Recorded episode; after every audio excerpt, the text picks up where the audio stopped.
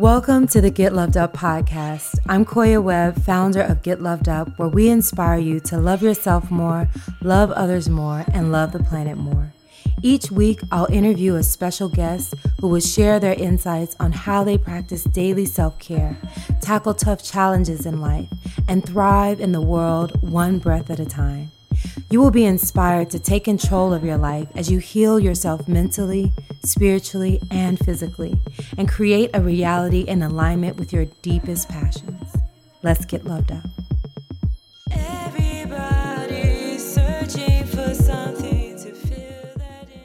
Mark Victor Hansen is best known as the co author for Chicken Soup for the Soul book series and brand, setting world record in book sales for over 500 million books sold. Mark also worked his way into a worldwide spotlight as a sought after keynote speaker and entrepreneurial marketing maven, creating a stream of successful people who have created massive success for themselves through Mark's unique teachings and wisdom. With his endearing, charismatic style, Mark captures his audience attention as well as their hearts. Having spoken to over 6,000 audience worldwide with his one of a kind technique and masterful authority of his work, time and time again, he continues to receive high accolades from his audiences as one of the most dynamic and compelling speakers and leaders of our time. Mark and his beautiful wife, Crystal Dwyer Hansen, have co authored their newest book to be released April 2020 called Ask The Bridge from Your Dreams to Your Destiny. Welcome. Ah, this is such a treat to have you on the Get Loved Up podcast. How are you? We're good. Thanks, Koya. We're excited to be with you. I am just honored because so many people in this world have benefited from your wisdom and your teachings. And right now, we're in an epic time of, of, of, new beginning. So, can you share a little bit about how you have kind of gone through tough times um, and how you've used those tough times to, to start your own beginning for yourselves? Absolutely. I'd say that breakdown times are breakthrough times for everyone, and it's hard to do it when you're in the quagmire. It, it's hard to believe that there is a bigger, better, brighter future. But in my own experience, in 1974, I lost two million dollars in one day. It went it went so fast I didn't see it coming. I built in New York. I built the Wall Street Racquet Club, Botanical Gardens, aviaries, homes, and I thought, oh, I am a hotshot. I'm in my 20s, and I'm really cooking. And all of a sudden, I was building out of PVC plastic. Wrong time because the oil embargo hit, and I crashed and burned so fast I had to check a book at the library. How to go bankrupt by yourself. So, you know, if you ask the wrong question, which is what we're teaching today, you'll get the wrong result. So, is my best worst experience for six months. I'm sleeping out in front of another guy's room in a sleeping bag. And I keep asking myself deep, profoundly, what am I supposed to do? What is my destiny? Where am I going to go? And all of a sudden it came to me I'm supposed to talk to people that care about things that matter, that make a life changing destiny and transformation for them. And all of a sudden, I went down to my, I had three roommates in Hicksville, Long Island, New York. Boy, the appropriate place to live at the time. And uh, I said, guys, you know anyone who's speaking and making a living that's not a lawyer, not a doctor, not a theologian, not a Broadway star, a celebrity, and is young? And they said, yeah, yeah, this kid here, he's talking out in Hauppauge. What a miracle. He said, here's a ticket, and I'm not going today. He's talking to all the realtors and here you take my ticket. John gave me his ticket, and I raced the only thing the bankruptcy court did not take a little $400 pitted window, permanently air conditioned Volkswagen out to Hauppauge, Long Island, New York. I get there, and this guy, Chip Collins, who later became my great friend, mesmerized the audience for three hours. I mean, it was just, I was in awe. I go up to him at the end and I ask, I say, Chip, I want to do what you do. He said, Look, kid, chance you make it is one in a thousand. You're not going to make it. Go do a real job. I said, no, no, I'm buying you lunch. Let me just ask the questions. He said, okay, I'll let you ask. If you stay out of real estate, I own the five boroughs of New York. You go into life insurance. It's a bottomless pit for motivation. Mm. Long story short, you know, Tony Robbins and I were later on talking, and we both did a thousand talks a year for the first three years. So I was either selling talks or giving them. Amazing. And people said, Do you have that story in a book? And the first book I did was called Stand Up, Speak Out, and Win, self published. And I sold it to little groups of six, 10, 20 people, never more than 50. And I said, This isn't a New York Times bestseller. It's not even a national bestseller, but it is my bestseller. Mm-hmm. I want to autograph you and your kids and your dog. And it was $10 each. We sold 20,000 copies, sold 200,000 copies. I'd made $200,000 like today's money. That's almost like 2 million. I thought I'd died and gone to heaven. I was all over success again.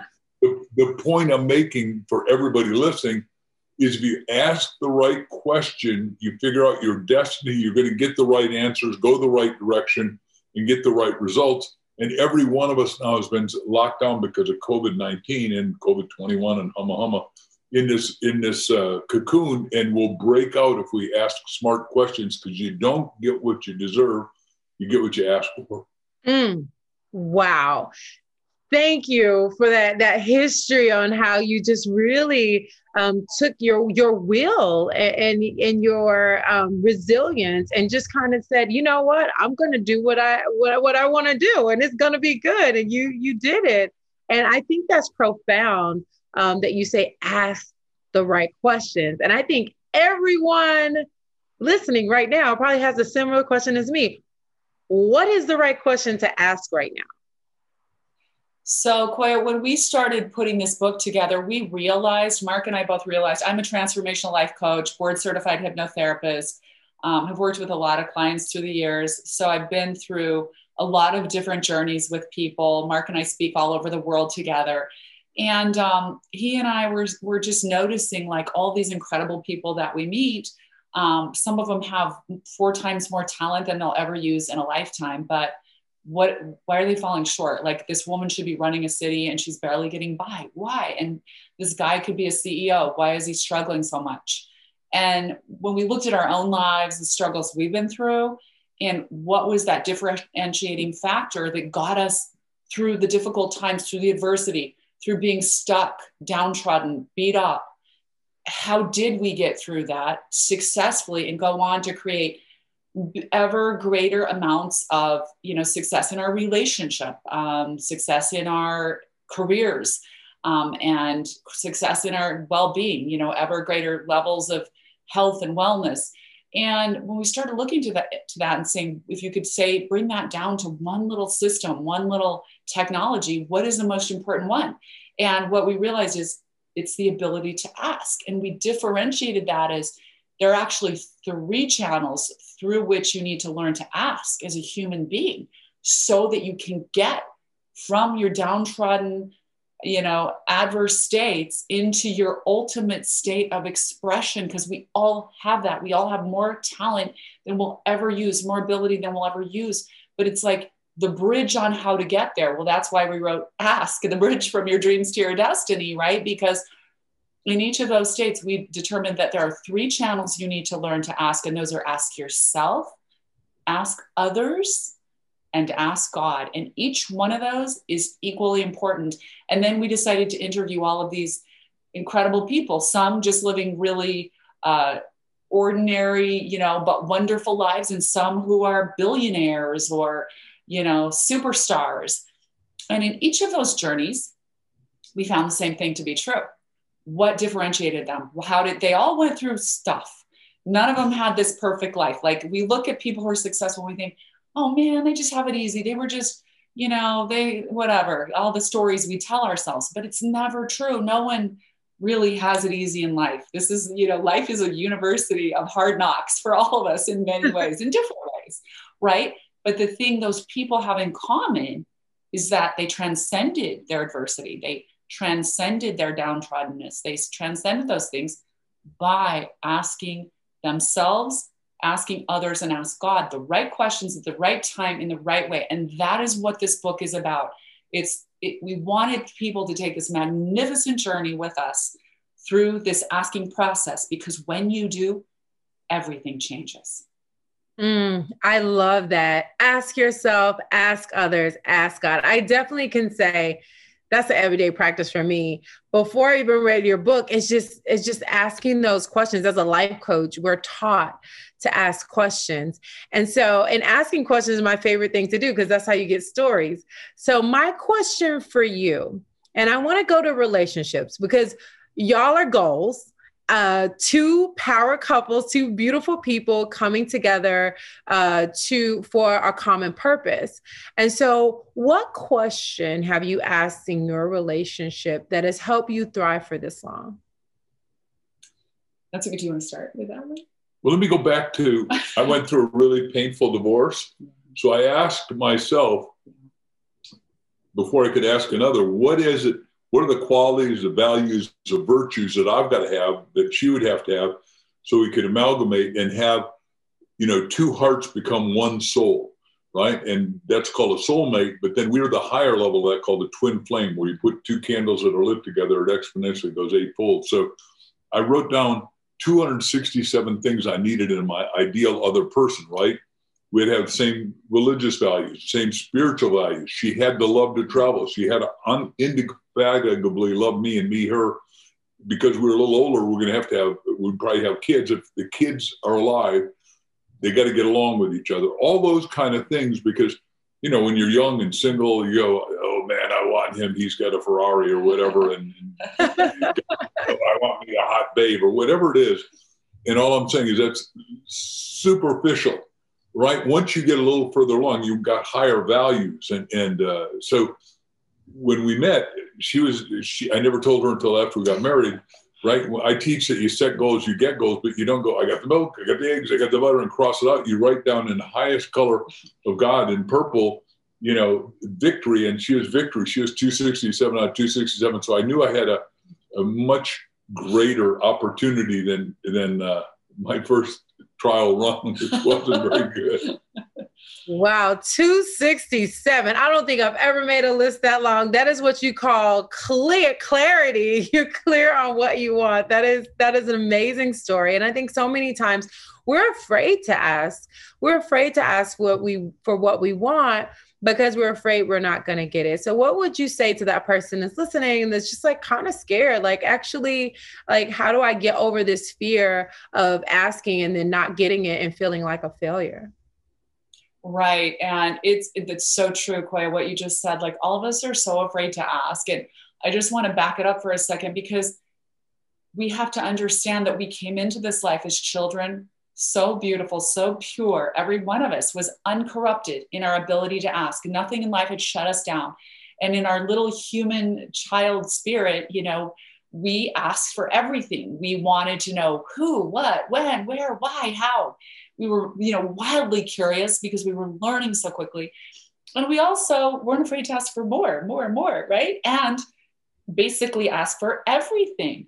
But that is the beautiful thing about a child, about a human being um, who is in this world to evolve. That's why we are like that as children, because intrinsically, we know we're here to evolve. That's our spirit wanting to grow. And then, depending on how we were parented or you know what happened in our schooling experience or jobs and you know just basic life rejection over time that beautiful ability uh, to ask, that natural thing we have inside of us gets crushed out of us in different ways. And suddenly we find ourselves standing there as adults, first of all, afraid to ask anyone anything or really dare ask ourselves what is our ultimate limit. And then also almost ashamed to admit that we don't know everything. You know, so we shut down our own curiosity. And so, what Mark and I are saying in this book taking people through this journey of bring back that childhood curiosity, that beautiful part of yourself that's still in there somewhere. We just need to bring it back to life. And the funny thing is, the studies that we did on asking kind of showed the same thing, which is exactly what you were just talking about is that people are so afraid to ask for anything, especially asking others for help, assistance, information, because everybody going into the study showed that um, they either thought they would be perceived as being stupid, ignorant, uninformed, or they might be perceived as if they were asking for help or something or assistance, they might be pushy or obnoxious or something like that. And the studies revealed that the opposite is true. That honestly, human beings like to help if they can. We're wired to help each other. Human beings are wired to help. So we need to stop being so afraid. Now, that doesn't mean every single thing you ask for, someone will be able to help you. But what we teach people is it's if, if they can't help you, it's not about you. It's not about you. We all get into our own little narcissistic state, like, oh, they couldn't help me. They means I'm terrible or I'm stupid or I'm I'm useless or whatever. It's not really about you. Honestly, if somebody can't help you or they're even if they're a cranky or they responded in a negative way, that really has so much to do about with what's going on with them and very little to do with you. It's maybe they're having a horrible day. Maybe someone they just got bad news. Maybe they're feeling really badly about themselves, or they just don't have the inner resources. They're tapped, they're drained, whatever. But we just have to bless them and move on, you know, because that perfect person, that perfect matchup is waiting for us. That person, you know, when we ask that person, that's going to be our grantor of wishes. And we talk about becoming a grantor of wishes or being a grantor of wishes in this lifetime. And what a beautiful experience that is because you know asking is the way you know because so now we're talking about the ask others part. There's ask yourself ask others ask god. Asking is the way that human beings bond.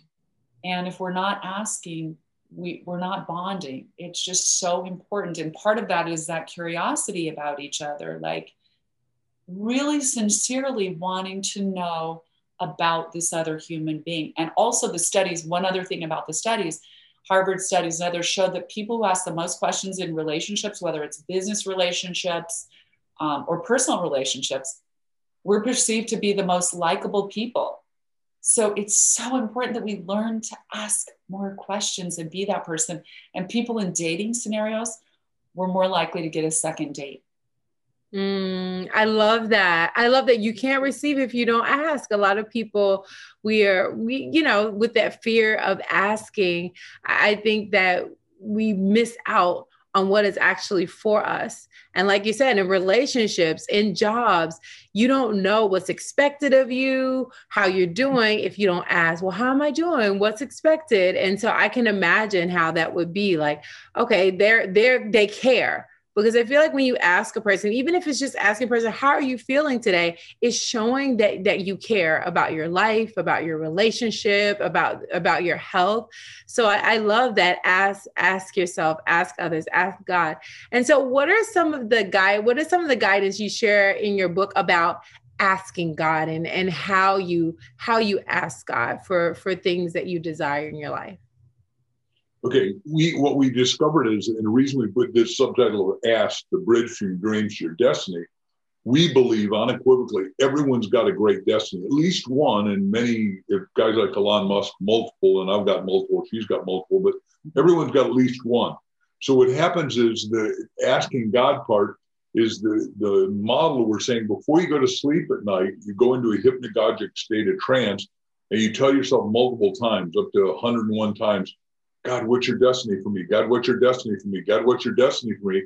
And tell your sweetiekins if you're sleeping with somebody, you're going to wake up in the middle of the night. Mark and Crystal said, "There's a way it works. Have a pen and a paper next to the bed because you're going to have the answer, and you've got to write it down in detail when it comes through. Get on up, turn on light because it will. And when Jack and I needed the title for our chicken soup books, which we ultimately sold 500 million after we got 144 rejections. So I'm good at taking a rejection, I guess, because uh, I was the one at the front lines getting beat up more than a little bit more than Dr. Canfield. In any case, um, he called me up. At, we said mega best selling title, mega best selling title. We were asking God, what's the title for this book? Because we knew he had a great book and great phenomenal stories that were heart touching, soul penetrating. 2:58 in the morning, he calls up. This is before cell phones. This is like 1989. Wakes up the whole house you know, because you think, oh my God, the house on fire something back in the old days when it, you know, we didn't have a way to shut it off. And I get it, yes, he said chicken soup. I said, for the soul. I said, we got it. I got goosebumps. He got goosebumps. That was, you know, God's answer. And that's how it works. But we're smart enough to write it down to capture it and keep it. That's so good. I love it. You're like, I'm good at taking rejection. I love one of your quotes. When you get rejection, you say next, right? Next. And next to you, four letters that are clean. yes. And it just goes to show what is for you is for you and what is not was not for you. And I think sometimes people get caught up in the rejection versus the fact that that just might not have been for you. Can you speak a little right. bit on that? Yeah, and that's so important. Okay. So we exactly we want something. We think it should come in a particular way, so we ask for it, and it doesn't come that way. Sometimes it is God's perfectly orchestrated universe saving us for the right thing and i that has happened to me so many times where i'm like so disappointed that didn't happen in that way but then right after something better came along because I've learned to accept it. I'm learned I've learned to just say, okay, God, you know, your answers are going to come in at the right time in the right way. And i'm just staying open. You have to stay open and stay in that stay in wonder. And and uh, we'll talk about preparing to be a good asker but that's part of it. And so you start when you live in that state of wonder and ex- expectation you'll realize the answer is coming and the best path for you is coming, but just keep looking for it. Don't shut down after you get this perceived rejection um, because it didn't happen the way at the time that you thought it should. It could be exactly paving your pathway for the real result that is in store for you. I love that. And I have a follow up question to that because the biggest question that I get is how long will it take? And how do you discern between, okay, let me keep moving towards this goal or say next? How do you discern between those things? See, that's such a good question. I I say you don't give up. I mean, can you imagine like if you think about Mark, you know, being rejected 144 times, like both of their ex-wives were like, "You guys are losers. You're never going to do this book." All all of the publishers were like, "No thanks. No one's going to read these little happy stories." So you would take all of that rejection and go, "We're just off track." I mean, we've tried so hard. It's take we've do, been doing this a couple of years it would be easy to to do that but i think you need to keep looking at your dream and and questioning it and, and that's what they did do people what is good about this dream why do we why are we so why do we believe in this book so much and the the answer to that was because everyone loved it so they were using those stories in their respective seminars because they were both pretty big speakers at the time and they knew people were touched, moved, moved to tears, transformed by their stories. And so they're like, the evidence is still there. So I think when you're looking around and you still see some evidence, you know, look around and say, what is the evidence that I'm on track? And there's always little pieces of evidence. And also, how does it feel inside of you? Because I think um, sometimes we need to rely on our tuition, intuition a little more. And that's, you know, sort of God's, people say, how do I hear God's answers. And sometimes the answer of God is through your intuition. And, you know, and that's like about going into that soft, quiet space in your mind, going, okay, I'm listening. Give me the direction. Give me, you know, if, I, there's something I'm not seeing, maybe it's a little bit of revectoring. Um, maybe the reason it's not happening in exactly that way that's causing you to think, oh, should I give up? is because you're not open to a slightly different version of it, you know, something that might be pulling you just a little bit this way. And that's again about staying in the question, staying in wonder, continue asking, is there something around me that I'm missing? Right. And there's so many different um, processes in the book that will help you with that and stay in that process. Um, you know, we talk about the seven roadblocks, we talk about a whole bunch of different things that'll help you get through those times. Absolutely. And I want to definitely unpack the seven roadblocks. I think that's very important for people to know because sometimes it's not the what, it's the how. And when we get those roadblocks, that can deter us and throw us off track when we're actually on the right path. So, can you share a little bit about the seven roadblocks? Okay. So, seven roadblocks are number one is unworthiness, then number two is fear and doubt.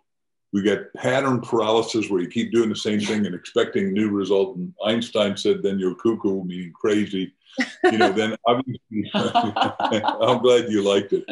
All the way to naivete and then and in disconnection, which the, the worst thing about, as far as I'm concerned personally, and, and we can talk about any one of them, but this whole COVID lockdown putting us in a cocoon has got a lot of us disconnected. We're socially disconnected. And I think community creates immunity. And, and we, mm-hmm. we're in a state here in Arizona that we still can have restaurants and that, but there, all the functions are gone.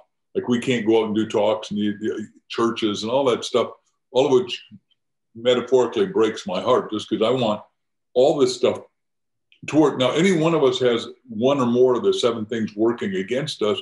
And the minute, here's what we're getting we're getting like 121 letters the other day. Crystal went through all of them. People say, Oh my gosh, I never got to look at that objectively and put the mirror in front of me about, I do have a sense of unworthiness. I do have big, oops, sorry, big doubts. I was just reading in my mind what they said. I didn't mean to be offensive. I, you know, they, they, they're, they're really in there. So each one of us has got to look at it, confront it, and, you know, the goal is to look at your fears and make them disappear, the cliche from FDR. I love that. And I love that you said community creates immunity. That is powerful. That is so powerful.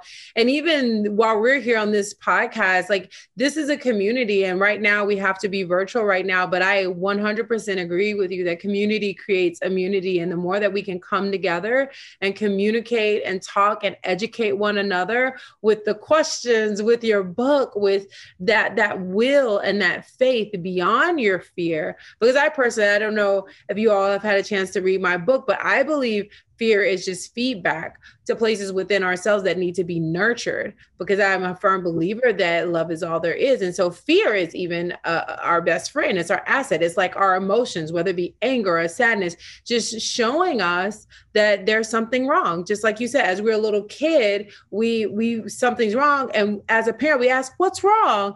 Um, what do you need? Um, and we should ask ourselves that question as you all say like if we're we're angry we're in fear what's wrong what do you need and so with that, what have been some of the most profound questions um, that you've asked yourself that have led to um, big shifts in your life? So, um, you know, I'm just going to tell you a little story about a particular time in my life personally that was really big for me because I think a lot of people can relate. I was one of those kids who uh, found high school to be kind of easy and boring. and so I accelerated my curriculum and graduated myself at age 16 and married my boyfriend who was five years older. Not a great life plan, as it turns out, right? so I find myself like two and a half years later, I'm in a new city, no family, no friends, no idea how I was going to support myself with a baby on my hip, divorced. divorced. And um, so I did the only thing I could think of, and that was to apply for food stamps. And I remembered standing in the line that day at the grocery um, cashier, ready to turn my food stamps over for food and diapers. And it was so crazy, Koya, because I had this crazy epiphany. And it was like for a second, time slowed down and I felt like a spotlight was shining on my head. But this question dropped into my mind. And here's the question part. First of all, it was, How did I get here? And I just heard that question so loudly in my mind, like suddenly my moment of truth, followed by this instant question that was, Are you doing everything you can to, to get yourself out of this situation or are you taking the easy way out? And i was like busted. I felt like it was my moment of truth. I knew instantly when that question dropped into my mind i knew the answer. I knew i wasn't doing everything i could to get myself out of it. And i kind of was taking the easy way out you know and so i didn't even know what that was that i was supposed to be doing but i knew that there was something more and so as i was turning those food stamps over to the cashier i was had so much sudden conviction. It was like a pivot that my soul made. And I was like, this will not be my future as I handed those over to her. And I went back to my little apartment where I was getting eviction notices every month. And I, I knew I didn't really have answers, but I had questions. So I started asking, like, who would hire me next month or immediately next week, tomorrow? What are my skills? What, you know, what could I do to make money? And um, instantly, when I started asking the questions, I remembered something. And this is what questions do. When you ask yourself a question, research shows that a different part of your brain lights up. It becomes a better resource to you. So as I start asking myself those questions, I go, oh, I remembered hearing on the radio about these temp service agencies. You can, you know, come work for us tomorrow. And I was like, oh yeah. So I called them up. It was like Kelly Girls, Kelly Services. How do I apply? They're like, fill out the application. We'll send you these jobs. You can say yes or no. So I started doing these jobs for them. And um, you know, I had worked in high school. My, I worked in my dad's law offices, and I'd worked at a, a clothing store. And I, I, started working when I was 14 because I thought it was cool. I worked at Taco Time, and so I started taking all these jobs. I was filling in attorneys' offices and working at you know conventions, doing sales and stuff like that, and setting up booths at malls. And I started learning a lot about myself, and I realized that I love being in the, a business environment, love working with business owners and especially love sales. And so I decided to put myself through real estate school. I'd made enough money. And um, at the same time, someone had approached me and said, You should do some modeling. So I thought, What do I have to lose? I'm going to ask. So I went to the modeling agency, the biggest one in our city. I'm like, Could you sign me? And fortunately, they did. They made me like walk the runway and do all this stuff. I kind of bluffed my way through because I had done some dance. And fortunately, I did um, some television commercials. They ended up going national. So, literally, a little more than a year and a half from the time that I was turning those food stamps over to, to the cashier, I'm now working for as a licensed realtor for the biggest home builder in our valley. And I became the number one salesperson for my company. And at the same time, suddenly I'm getting these residual income in from my television commercials. And when you get a certain amount of money made then you get to join screen actors guild. So i have like the best insurance benefits for myself and my son. And i would often think back about that moment that pivotal moment where it would have been so easy for me to like cascade down into my victimhood. You know poor me i'm young i'm a single mother i, I have every excuse right? But i was so thankful that that question came into my mind and that um because it was a tough question you know are you doing the best you can? Are you taking the easy way out? And and you have to have courage sometimes to answer your own questions honestly right? And I, i'm thankful that i had that courage to do that because i knew i wasn't and that is what caused me to take a different action from that point forward. And then from that point forward my life just kept going in an upward direction when i know that it could have gone straight down Mm-hmm. I love that question. Are you doing your best? And I think honestly, if everyone asks themselves through that question, there's always a space where we can level up. So I'm definitely writing that question down. I want to, because I have uh, some questions I ask myself every day at noon. How are you feeling? And what do you need? Just to really make sure as a you know empath and person that does a lot for others i rarely check in on myself. So how do you but i'm going to ask i'm going to add are you doing your best? Are you doing your best? Because i think that's such a profound question. So thank you for sharing that with us to really make sure that in any situation we're doing our best because that's all we're asked to do every single day every person no matter where you're at are you doing your best? Are you doing the best that you can? And if you honestly ask yourself and you every single day, are you doing your best? You will get those answers that can lead to the next evolution of yourself. So thank you so much. Such a sweet story and so happy that you chose to do better for yourself and knew that you had the power to do better for yourself and your son and now beautiful um, beautiful blessings have poured into your life so congratulations that's so beautiful thank you Thank you. With everything going on in the world, now is a perfect time to pour into yourself. If you've been thinking about joining the wellness community and learning more about your health and wellness and how to improve the well being of others, then the Get Loved Up Holistic Health and Yoga Teacher Training is for you. We have a variety of offerings from the 100 hour to get a taste of how holistic health and yoga can bless your life, and the 200 to 500 hours to deep dive into the study of how meditation, breathwork, yoga, and mindful living can transform your health and the health health of our world. Go to koyaweb.com forward slash YTT for more details. I'll see you there. So I have a question for both of you. If you could go back um, to tell your, I guess, 16 year old self anything, what would it be? What advice would you give your 16 year old self? Uh, that is such a great question, Cry. I love that. I think for me, it would be don't spend so much time time trying to worry about people who let you down or you know who maybe didn't do everything right. Just focus on your own game. Don't try to fix those people. Don't try to fix them even if they're in your family.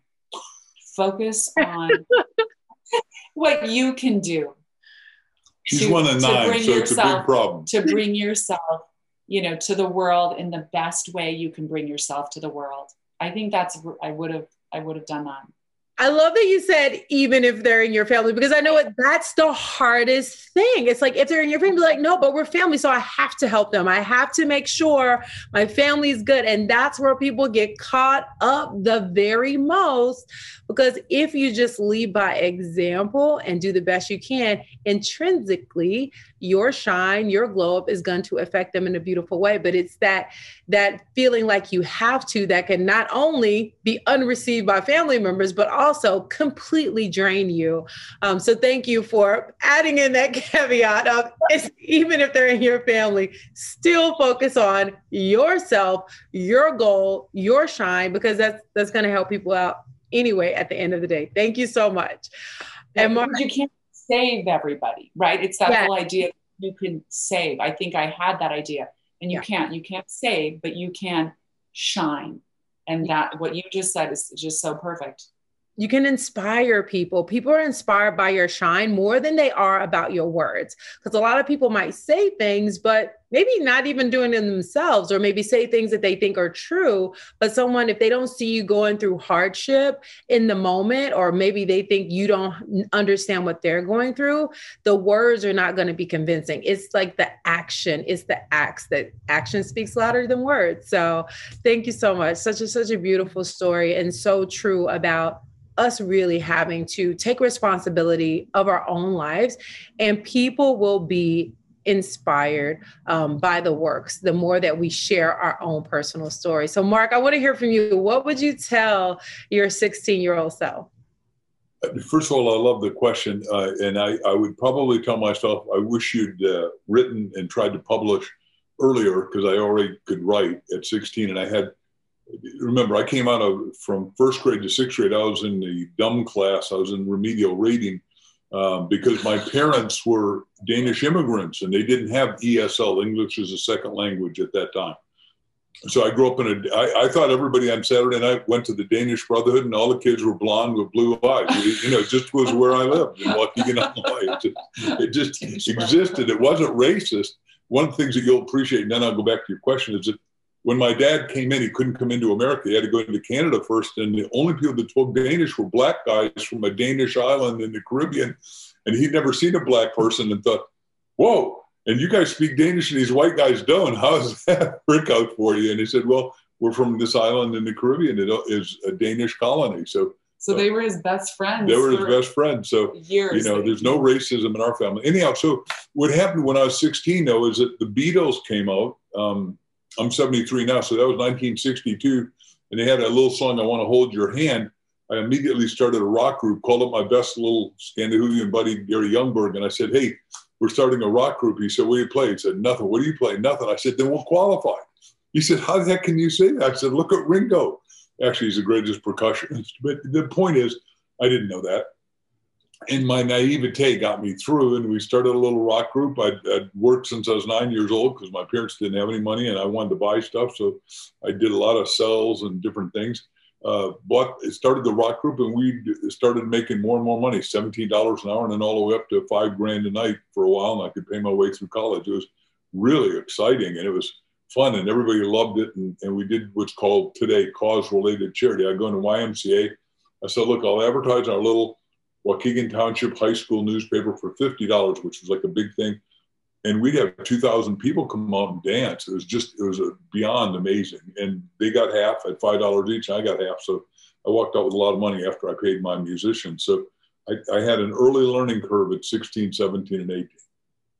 I love that. I love that. And so you would have told yourself too, to write more because just as you were successful with your band, you could have been successful writing. But I think there's something beautiful about that success and that expression. Um, one thing that um, a lot of people feel like is that they have to give up their passions to be uh, successful. And I feel like expression that actually uh, encourages and ignites your your full expression. And it, it's something about the story and even how it came out just now how special it was for you to have that time to express and just do something like absolutely fun and absolutely um, expressing and and and that be part of your story and part of your journey. So i love that. Thank you so much for for sharing that. And i love also what you actually did like what you actually did your your full journey is like absolutely perfect the way it ended up laying out. And i think that is again um, like crystal was saying it's such a, a inch it's such a path that we have to remember that sometimes what you even end up doing forever is not how you begin. Sometimes it's about just doing what you absolutely enjoy and what makes your heart uh, smile or maybe even makes you money at the time if you love it. And sometimes that can lead to other other blessings in your life. So thank you so my, much. my band she said was a prophetic name. I called it the messengers. And uh, you know I've been delivering messages ever since. I should have the other thing i would have said I, I didn't but i should have written songs because gary and i were really competent at doing that stuff. And i could have had a hit record but i didn't I, what crystal has taught me is that a lot of my life, I didn't have any advocates. Today, you and I call it a mentor mentee relationship, and I'm a mentor to a lot of people. Back when I was 16, my parents, you know, I'm in a zone, they don't have any clue. They're going, You're making more money in a night than we do in a year. We can't teach you anything. And, and uh, you know, the, and I guarantee you, my brothers were, Why do they like this guy? He's not that good a musician. And I may not have been, but it, back to you said about rejection and the seven roadblocks I didn't let any of that get in my way. I just kept going forward and having a ball. I love that confidence. That's what I'm getting at. You just had this this confidence and this ambition. And I think it is important to have confidence and ambition. You do have to believe in yourself. And and there's a lot of people that don't believe in themselves because of circumstances, because of rejection in your past. So what happens when you have a person they don't have the confidence that you have. They they feel like i've been knocked down by society again and again and again and again. What advice do you have to help them you know get past that that rejection that they've experienced like time and time and again they're not getting the pass they're not getting the money they're not getting paid? Um, what advice do you have that person you know it's such a good question. It's all about letting go of that that old baggage because what happens is we have these experiences in our lives and they hurt us. And sometimes it's people in our family our brothers or what we get rejected we get hurt we feel like someone didn't love us right? And so that emotion um, leaves a memory and, and it puts down the like emotional baggage. And that puts down we, we put down conditions on our happiness. We're like well that person didn't love me in the way I should have been loved or I deserve to be loved. And so until that person starts love, loving me, I can't be happy. Or until this person sees me in this certain way, or these people treat me in this certain way, I can't feel fully happy or I can't be successful. And we subconsciously do that all the time. We put those conditions because of these emotional experiences, we put the conditions down on our own happiness. And so that starts with you know that self-reflective journey that we talk about in the book that's like start asking your questions you know is this the truth? This belief that i have? I feel, don't feel confident. I don't feel like like i'm worth you know that i have the worthiness to to become this person. Is this the truth or or is it some belief that came from some, some condition? What when did i first feel that? When did i first feel that feeling? And what was it attached to and and you can trace that back to those events where it's like someone shut you down or made you feel inadequate or shamed. And you go wait did they make me feel inadequate or did i allow myself? Because of their you know everyone i teach that everyone is doing the very best they can from their own state of consciousness right?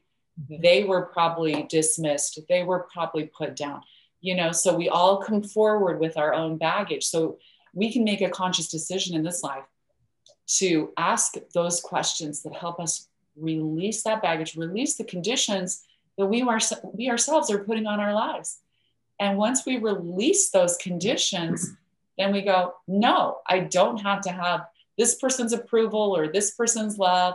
They did the best they can could. I'm going to love them back anyway because that's in my power. I, you know, can you do? Can you make someone do anything? No, but you can do all kinds of things that are in your power that'll give you greater power, and that's to love someone unconditionally. Take away the conditions, and it's so freeing but and when you start doing that asking your questions and moving forward in that way you become so free you can start to fly again and you start to believe in yourself again because you just released all of those conditions and you realize there's nothing that's holding you back except you. You have the power. And so you know we say that's you have to prepare to be a good asker. And the first thing is belief. And belief means suspending all your disbelief right? And and and realizing that you know say to yourself i believe my answers are coming to me and i believe i deserve them and when you start to just repeat that over and over again hold strong to your belief because you do deserve everything you seek in this life you know god is a completely abundant god he didn't ever put any conditions on us right the universe is huge and expansive and also, we're created in the creator's image, right?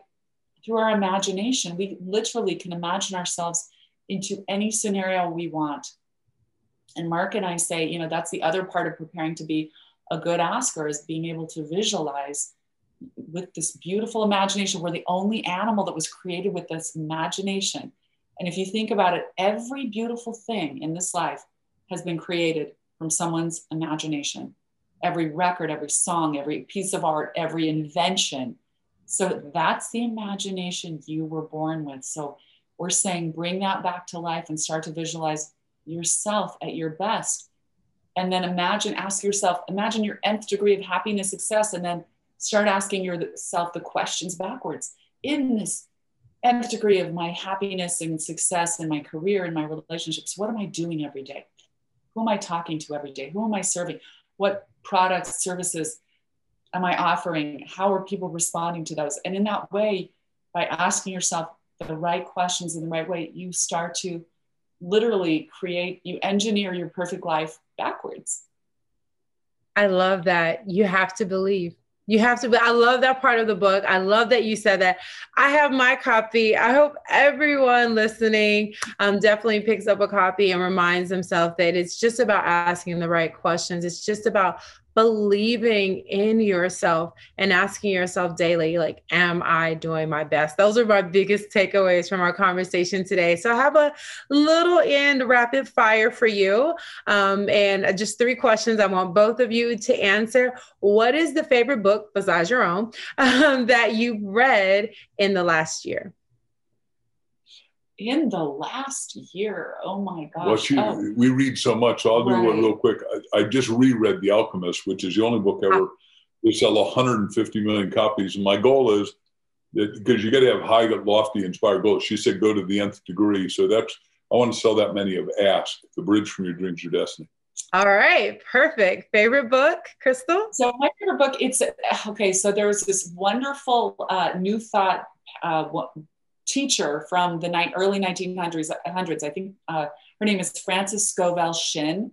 Um, and it's a book produced by Hay House, published by Hay House. It's called um, something like The Treasures of Intuition. I'm, do you remember the exact title? Anyhow, it's brilliant. This woman is brilliant. I mean, it was when the New Thought Revolution was coming to fruition, and she talks about your intuition and how much more if we rely on our intuition, how how reliable it is. You know, and as opposed to reasoning our way out of things. So I think that's one of my favorite picks for this year. Awesome. And your favorite podcast? Favorite podcast. I love Brian Scott. He he is I'm suddenly I'm really into this because it's it's he he reads all of these authors from that era of time that these new thought authors who really talk about, you know, the the idea that God is not this bearded man in some faraway place. God works inside of you. Okay, the essence of God only can work through you. And you know, even the living Jesus Christ is like that river of love and life that's flowing through you. So when we think of of God in these very real ways, it it comes to life for us so much more. So Brian Scott has a podcast where he reads he just basically reads these works and he has the most soothing voice. I'm like so addicted to this. Awesome. I attend the guy's church in New York and in Upper Harlem's called Washington Heights. But I went there for seven years when I lived in New York. Uh, Reverend Ike, and he's got he's passed away now, but his podcasts are just to me illuminating, insightful, useful, and, and exceedingly helpful. I love that. I love that. And last question: If you had one quote that you want to share, and you can only share this one quote for the rest of your life, what would it be? Quote or words of wisdom? I, my own would be the size of your question determines the size of your result. So ask bigger questions. All right. And Crystal? I've always loved be the change you wish to see in the world. Like, stop, you know, just be it, right? I love it. I love it. Thank you all so very much. It was such a treat to have you here today. I'm so excited about everyone getting an opportunity to experience your, your gift to the world with this book, Ask. And thank you so much for pouring into the Get Loved Up community. We look forward to hearing from you more. And where can everyone find you and find a copy of your book? Yes. If the bookstores are open where they live, go there. Otherwise, go to Amazon, get the book. And after you got the book, go to our website, askthebookclub.com, and join our book club for free. And we're going to create what we're going to call Master Asker so people fulfill their greatest destiny. Ooh, that sounds amazing. Thank you. And awesome. connect with us on social media too. We love hearing from people. So Crystal Dwyer Hansen at Facebook, Twitter, Instagram, YouTube, and then of course Mark Victor Hansen at all of the above. Um, so yeah, we love hearing from you. So reach out and connect with us. Awesome. And we'll include that info in the show notes. And until next time, you all, thank you so much for tuning in every single week. We're so excited about providing the most inspiring people to pour into you every single week. If you haven't already, remember to leave a review and invite someone else to listen to the podcast with you. Make sure you love yourself, love others, and love the world one day at a time, one breath at a time. Peace and love. I just want to take a moment to say thank you for being part of the Get Loved Up community. I like to share topics and people making a positive impact in the world, and your feedback means the world to me. If you haven't already left a review, please leave a five star review and let me know what you want to hear more of on the show. I'm here for you, and together we're making the world a better place, one day at a time one show at a time. Thank you for listening.